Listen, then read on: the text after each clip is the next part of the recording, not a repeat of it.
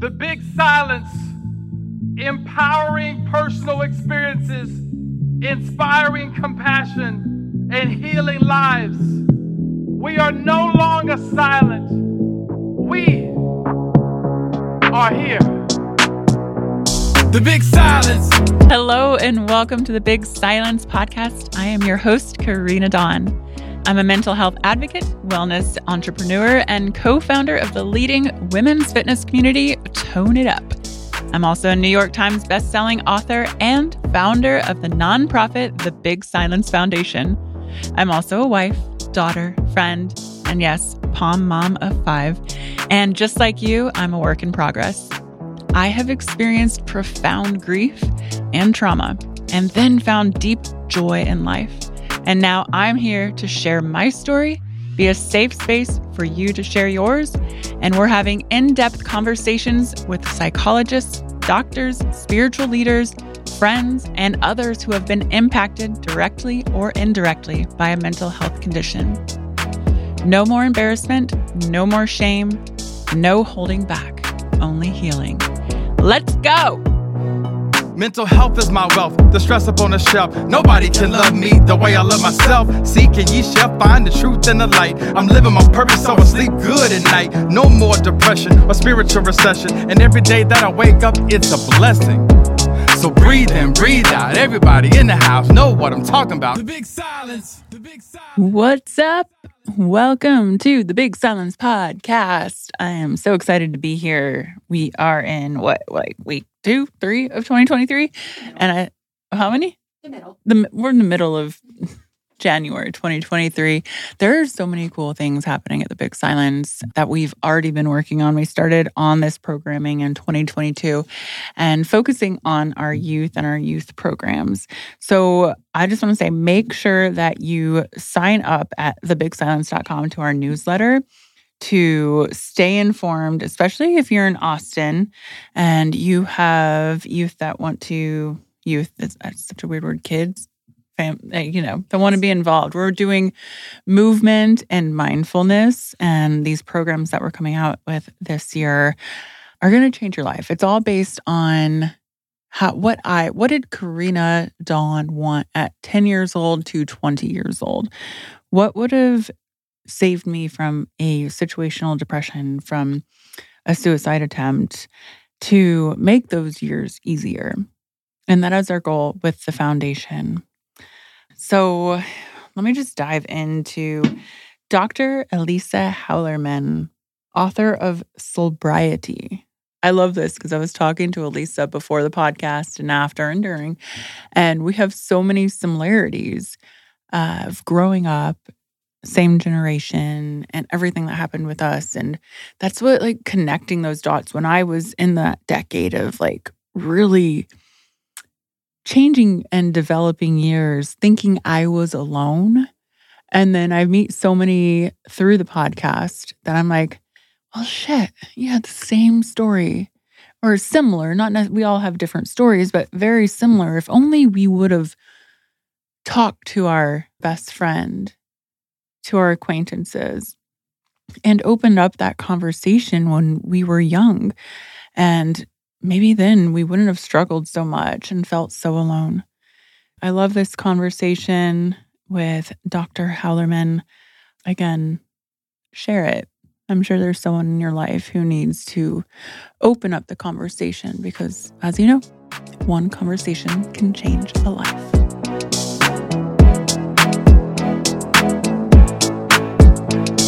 All right, and welcome to the Big Silence podcast, Dr. Elisa Hallerman. Hi, thank you so much. Thanks for having me.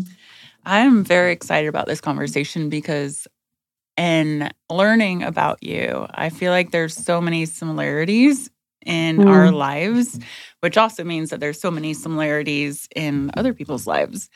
And I just want to like get in there and start out with what is soulbriety? Mm, great question.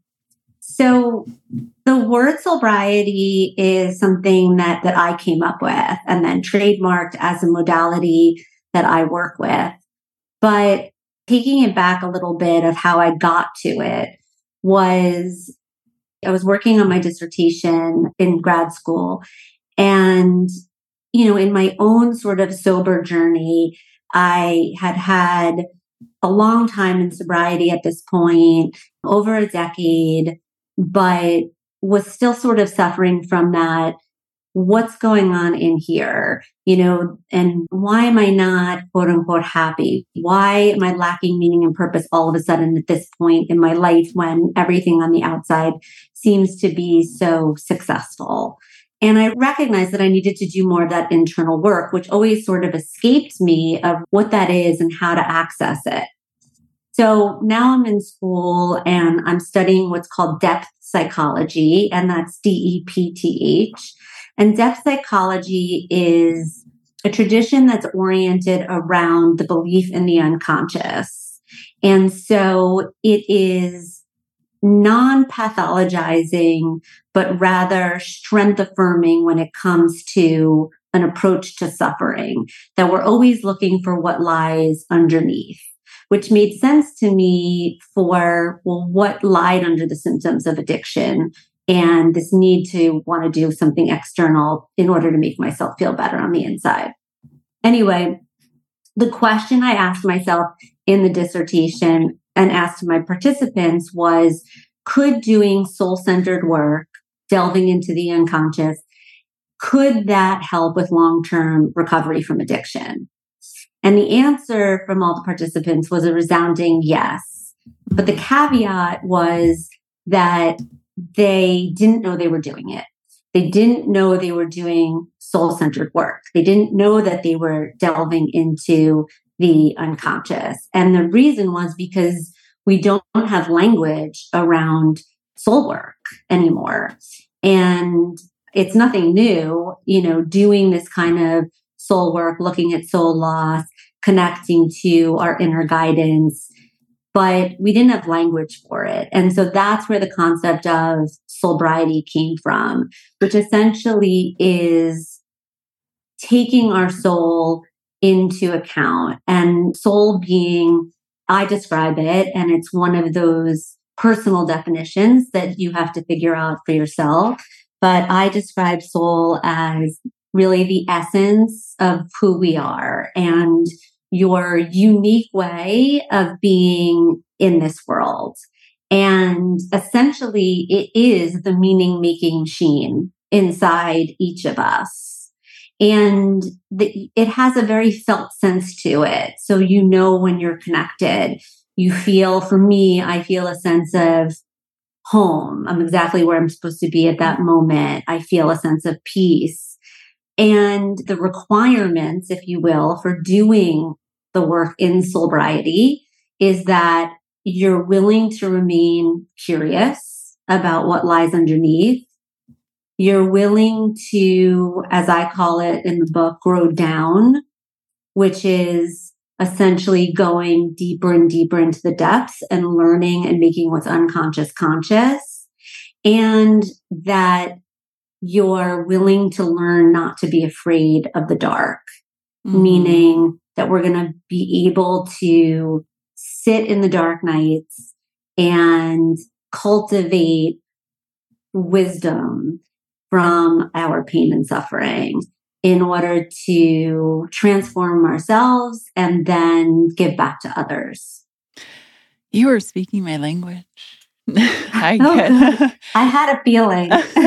100%. So before we start talking about recovery management agency, I want to go back before you were, I mean, you were an agent at the biggest agency. But before that, going way back into, mm-hmm. I'm always loving to hear and discuss people's childhood and why they came to a certain place. So you had many years of drugs and alcoholism, and then you had your aha moment. But do you mm-hmm. think there was something that led you to that?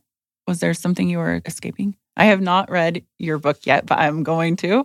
Soulbriety. Yeah, you need to call me back when you've read it, girl. yeah, I know. Well, let's share for someone listening here. Yeah. Like, so, meaning like what sort of the addiction grew from? Is that yeah. essentially what you're asking?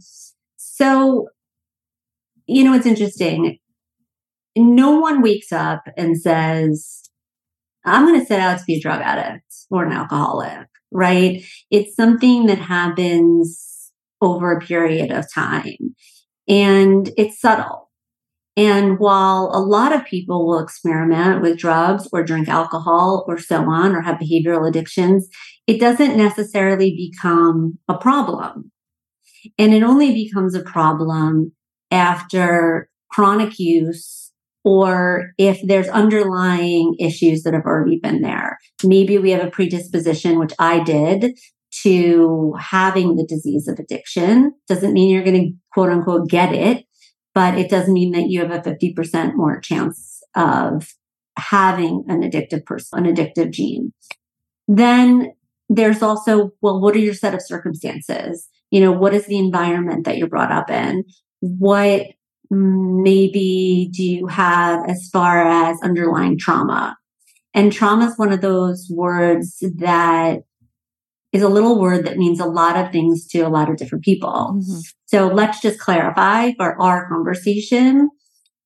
Trauma can be something that is acute, which is a one time event, a car accident, a death, an assault, something that we tend to think of when we think about something traumatic happen. But trauma can also be chronic. So you can live in the most loving family that is doing the best they can. But there might be some sort of attunement, right? And to the attachment. If your parents are incapable of showing up in a consistent way, answering questions, being there in a way that you always feel safe. And I don't mean just physically, but just emotionally. And sometimes because of their own underlying trauma or their own addictions or their own lack of parenting, they're not necessarily equipped. Or you're going to school and there's bullying going on or something that's happening consistently. That would be something that's more chronic and you can't necessarily escape it. But every time something happens, it's sort of, as I talk about in the book, puts this little post it note on your soul that says, I'm not good enough. I'm unlovable. You know, there's something wrong with me. And these patterns and this narrative is something that we get stuck in as we get older. And so if we've had this sort of relational trauma, if you will, it makes it hard to have relationships that are healthy in the future. And so for me, I think it was a little bit of I had this really loving house. My parents were doing the best they could with what they had and what they knew. But there was a period of time when my mom was suffering from her own addiction and my dad wasn't as present. And it really affected me in a big way. And I talk about that a lot in the book and seeing my mom suffer from her own addiction and us not knowing what that was, mm-hmm. but rather putting her in a psychiatric ward and feeling like, oh, she might be there, she's just quote unquote crazy. And so not understanding what that was and then living in fear of like, well, something's inherently wrong with me then. Mm-hmm. And then for me, I didn't start drinking until I was 17. And, but right from the beginning, it was, I hate the taste of this, but I love the way this makes me feel. And I'm looking to get drunk every single time I have a, a drink.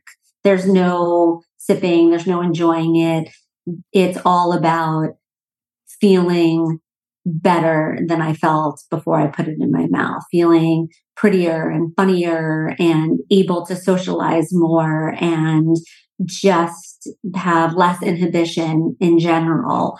And so that was my drinking pattern from day one. Yeah. I it think, wasn't, and yeah. Yeah. I think most teenagers when you start drinking that is. It. For me, it was at a very mm-hmm. young age. It was it's escapism it's getting away and then like feeling insecure and i'm not good same thing i'm not good enough and this but when i have a drink as a teenager then i am like the life of the party. Everyone loves me but mm-hmm. it it is not the cure all obviously. So then as you were how did that progress? So you started drinking and then moved to drugs and so eventually i finished college and i finished law school and I was working and I'd managed to achieve these things even with my drinking. And then I ended up moving to California. And what happened for me after that was I was introduced to harder drugs and cocaine became um, the love of my life. And yeah. I was very much cocaine champagne kind of girl. And I ended up really becoming addicted in a terrible way. And that's what took me down quicker. For me, I'd experienced when I got to California the loss of one of my close friends to suicide. Mm-hmm. And it was extremely traumatic without, that goes without saying. And I didn't get the proper help. So I started having all of these symptoms of anxiety and OCD like behavior and panic attacks. And I didn't understand where this was coming from. So I just, and I didn't get any help. So instead of feeling this way, it seems like the quick and easy fix was just to keep anesthetizing that with drugs and alcohol. But as we know, drugs and alcohol or anything that we reach for externally has an expiration date on it and it does not enable us to have long term feeling better. It's really a short period of time. And then the very thing that was our medicine becomes our poison. Yeah. So you moved to California, which LA. Mm-hmm. I feel like we were in the same nightclubs during the same time, early 2000s. Mm-hmm. Um, that's right. There. Talk about that later. so, okay, so you move there and you have graduated college and you are going into creating your career, your dream career at some of the biggest talent agencies. And I would suspect kind of going through the champagne and cocaine and all of that stuff and living that lifestyle. What was it can you describe that period and then what the shift was in your mind? Mm-hmm. So the drug use was really early on in my career in Hollywood. So I didn't have any success until I got sober. So I just want to point that out. I was not functioning and dealing with this big job. So I was, I was a young assistant and a young agent in Hollywood. And what had happened was, is what went from what felt like, oh, just partying and normal behavior and acceptable or socially acceptable, or so I thought, became really isolating and a one woman show and really dark. And my life was as small as looking through a straw. It was really narrow where I started pushing away all my friends. I started pushing away my family and my dealer was my closest friend. And I was going to sleep at night thinking, well, if I don't wake up, so be it.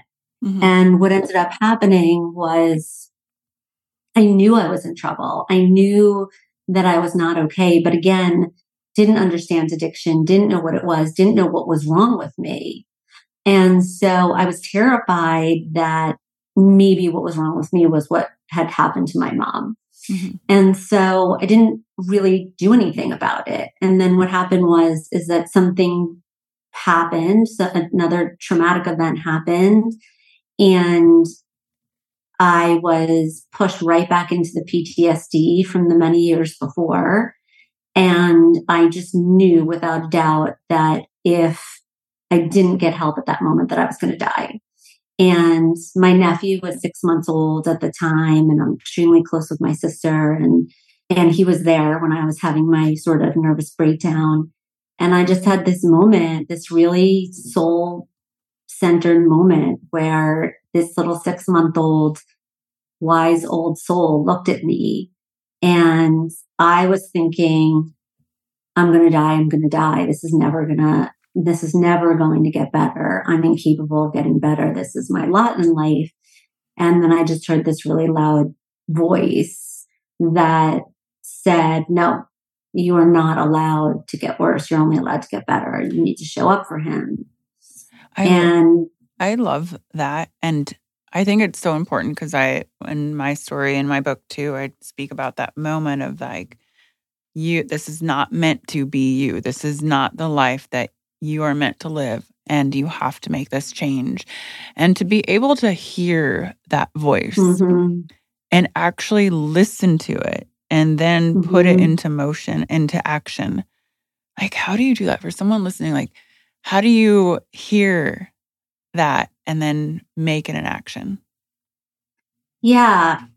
Looking back at that 32 year old girl, I could cry just thinking about the, the courage, right, that mm-hmm. she had to call her therapist and say, What do I do? Where do I go? I'm amazed yeah. especially because I'm dealing with this all day long in my job now. But I talk about the soul journey and the sort of 12 steps of the soul journey in the book. And step one is that we're all living this ordinary life, whatever that is. And we're just sort of going through the motions and going about our day. But throughout the day, there are these moments when we do hear these whispers. We all hear them. They're the big questions of, am I happy? Do I like this job? Am I in love with this person? Is this it? What am I doing? Right? But they're such big questions that we shush them and we just push them out away. And what happens is until is that those whispers will become louder and louder and louder and louder until a brick house falls on your head and forces you to like be still. And I think that I had heard the whispers of what are you doing? This isn't a life. You're smart. You're a lawyer. You have all these things. Like what, you know, you can, you can do. And why are you alone in a hotel room doing drugs for three days? Like what mm-hmm. is wrong?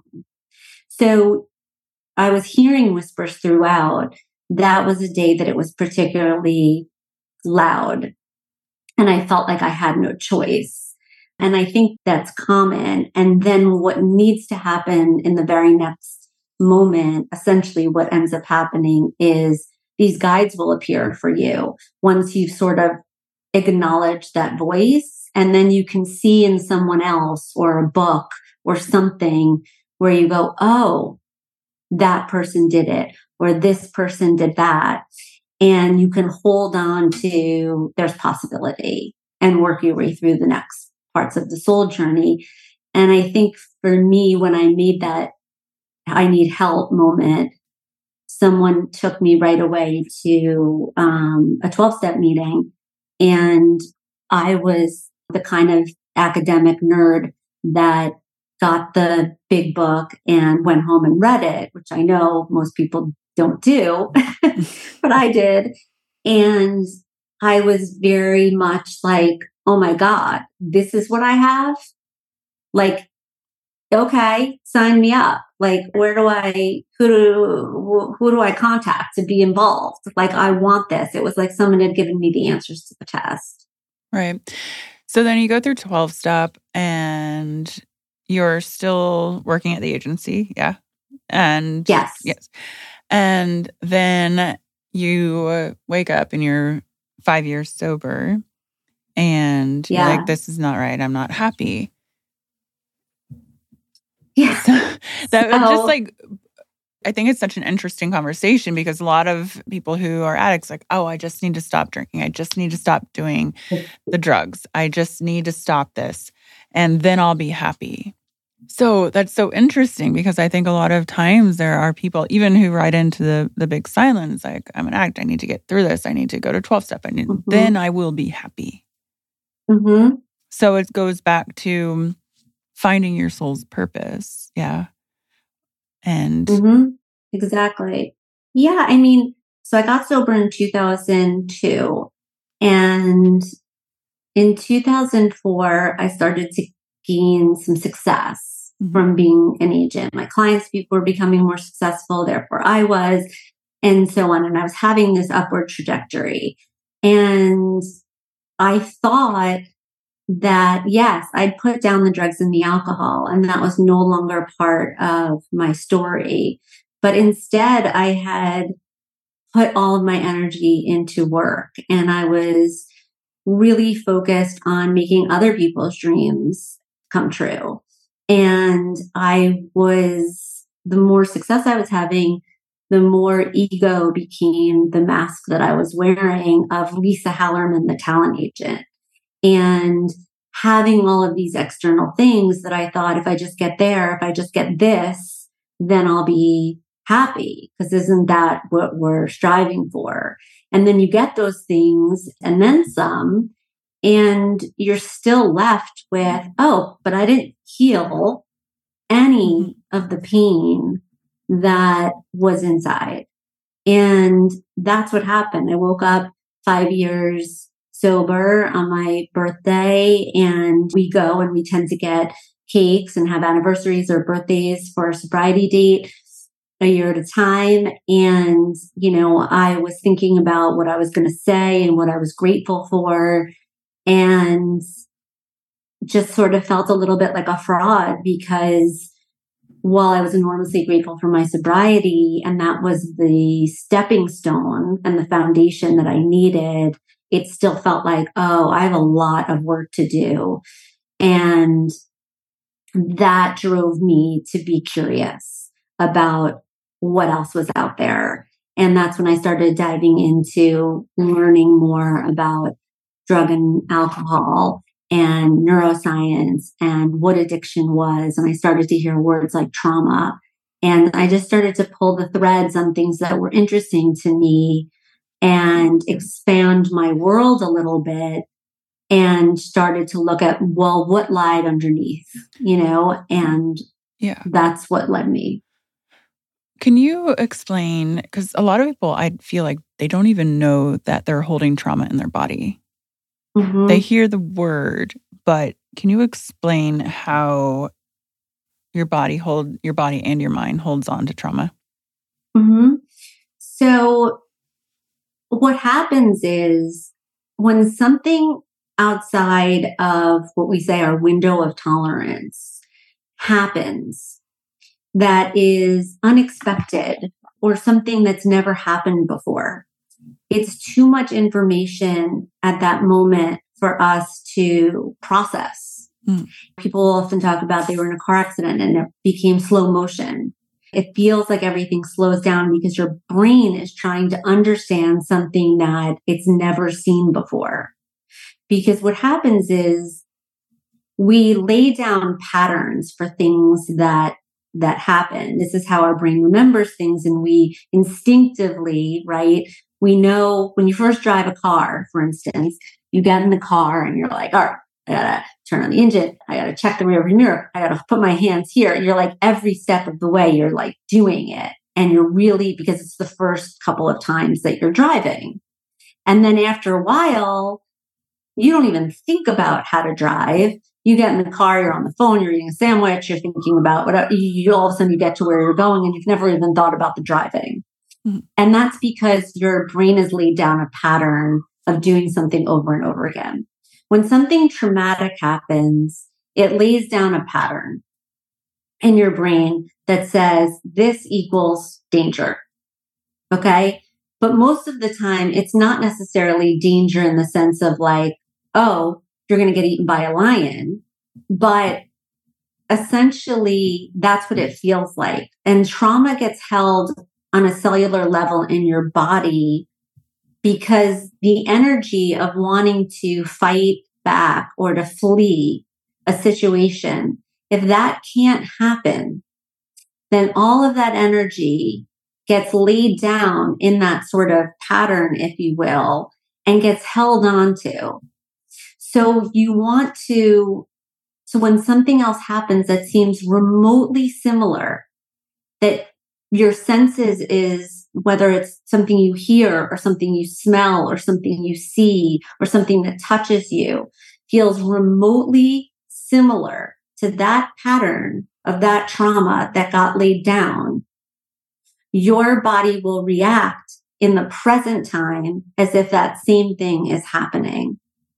And so we get triggered unconsciously by things that seem essentially out of our control.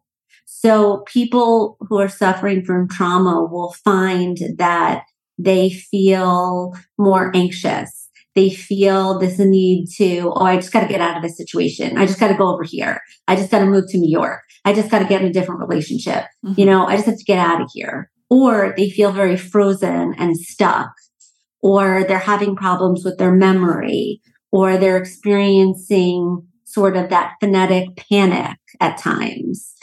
But, you know, it'll also manifest itself as physical symptoms yeah. So, what would your number one and maybe number two advice be for someone who has experienced trauma?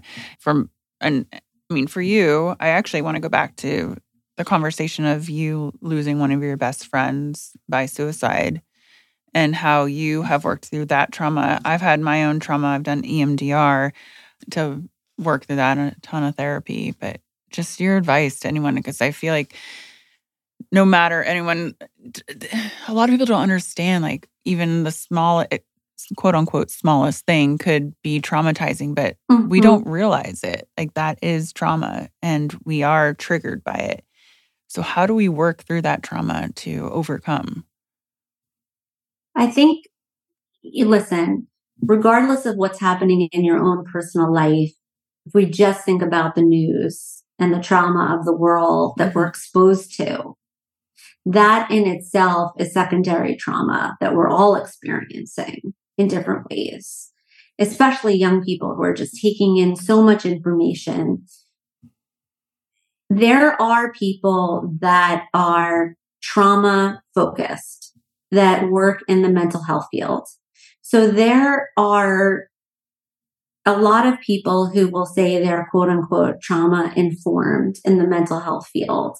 But if you really feel like there's something going on, I would recommend going to see someone that really has an understanding, went to school for, because it is different than psychology or just being a medical doctor, but really understands all different types of trauma and they're trauma focused, not trauma informed. Let's start with that. That yeah. would be the first order of business there are lots of different trauma modalities. You mentioned EMDR, there's somatic experiencing, there's psychodrama, there's neurofeedback. I think it's important to see someone that has an understanding of all the different types of modalities to be able to direct you to what's going to be most appropriate for you. Yeah. So for me, EMDR didn't connect. Mm-hmm. I ended up doing a lot of somatic experiencing and psychodrama. Everyone's brains are differently in the way that we process information, right? The way that we learn in school, whether you're someone that reads something and takes in all the information, or you need to watch it and see it happen to take in the information, right? So, how we take in information, how we learn, how our brain processes is really going to dictate also how we do therapy. What we do know about doing trauma work is that you can talk about it till you're blue in the face, but talk therapy is not going to be the thing that helps release the trauma from your body. That is going to have to be something that's specific a trauma, that's specifically a trauma modality. Internal family systems is another model that a lot of people use that have had early childhood trauma. So there are a lot of different things out there, but you're going to need to consult with someone that really understands this world. just like you would if you were having a heart issue, you would go see a cardiologist. Yeah. Can you explain more somatic experiencing? Sure. So, somatic experiencing is a practice that was founded by Dr. Peter Levine 30 years ago. And essentially, what Peter was studying was why were humans sort of holding on to this energy in our body. When you look at animals in the wild, they obviously experience traumatic experiences, right? And then they move forward. They're not carrying it with them. And what he learned was they have the ability to release that immediately. You'll see a dog like shake it off, or you'll see some sort of animal do something similar. And we don't do that. It gets laid down, like I said, and not all two people can have be in the same traumatic, two people can be in the same car, have the same accident happen, witness the same things, but experience it afterwards as something completely different. So trauma is not necessarily the event that happened, but it's how we're reliving that in the present time. It's not about what happened in the past. It's about how we're experiencing it now. So back to somatic experiencing is somatic experiencing is a modality that really helps you identify where in your body you feel that discomfort mm-hmm. and sensation. Now, not everybody can tap into their body. A lot of people are dissociated. It's not, that's why it's not, it's not for everyone. For me, 10 years into my sobriety, I was very connected with my body when I started to do the deeper trauma work. So, and I'm big on imagination and I was studying depth psychology. And so I see things in images. And so for me, it was much easier for me to be able to close my eyes and tap into where in my body, my throat, my stomach, I felt that sensation. Mm-hmm. And then SE work, when you're working with the practitioner, will go into that sensation and back out to a place of safety and back into that sensation and back out and slowly titrate you in and out until you're able to release that. Yeah. I hold a lot in my throat. I don't get it as much anymore, mm-hmm. but like I'm sure a lot of people who are listening are like when your throat just like tightens up. Yep. It's a reaction. And we were talking earlier about how your body reacts and I even under high stress, I just break out into rashes. And mm-hmm. it's so interesting there. But are you happy now? Yes, very. Well, let me rephrase that. Yeah. I live with a lot more joy yeah. than I ever did before. Am I happy every day? Of course not. But I don't think it's about that. I think it's about that even when I'm not happy or when something happens, I went through a really bad heartbreak a couple of years ago. And it took me a very long time to be quote unquote happy, but I knew what to do with it. I knew how to walk through that dark night. I knew how to access that pain and drive it into something that would be transforming.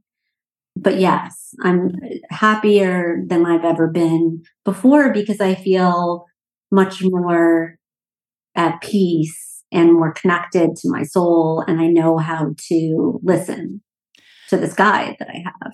Yeah. And I, we all have. I asked that question too because I meet so many people who or my relationship sucks, my jobs, everything sucks, sucks, sucks, sucks. How do all of these people have this perfect life? And I'm like, it's not about the perfection. Perfection is a prison. Right. I always say that, but it's learning like having the awareness of this is what's going on. And we are supposed to, I'm not supposed to, it just is part of life. We have this heartbreak, we have this sadness, but it's mm-hmm. having those tools to those healthy tools to walk ourselves through that and then Right. also have that gratitude practice of like i am here and i can move through this.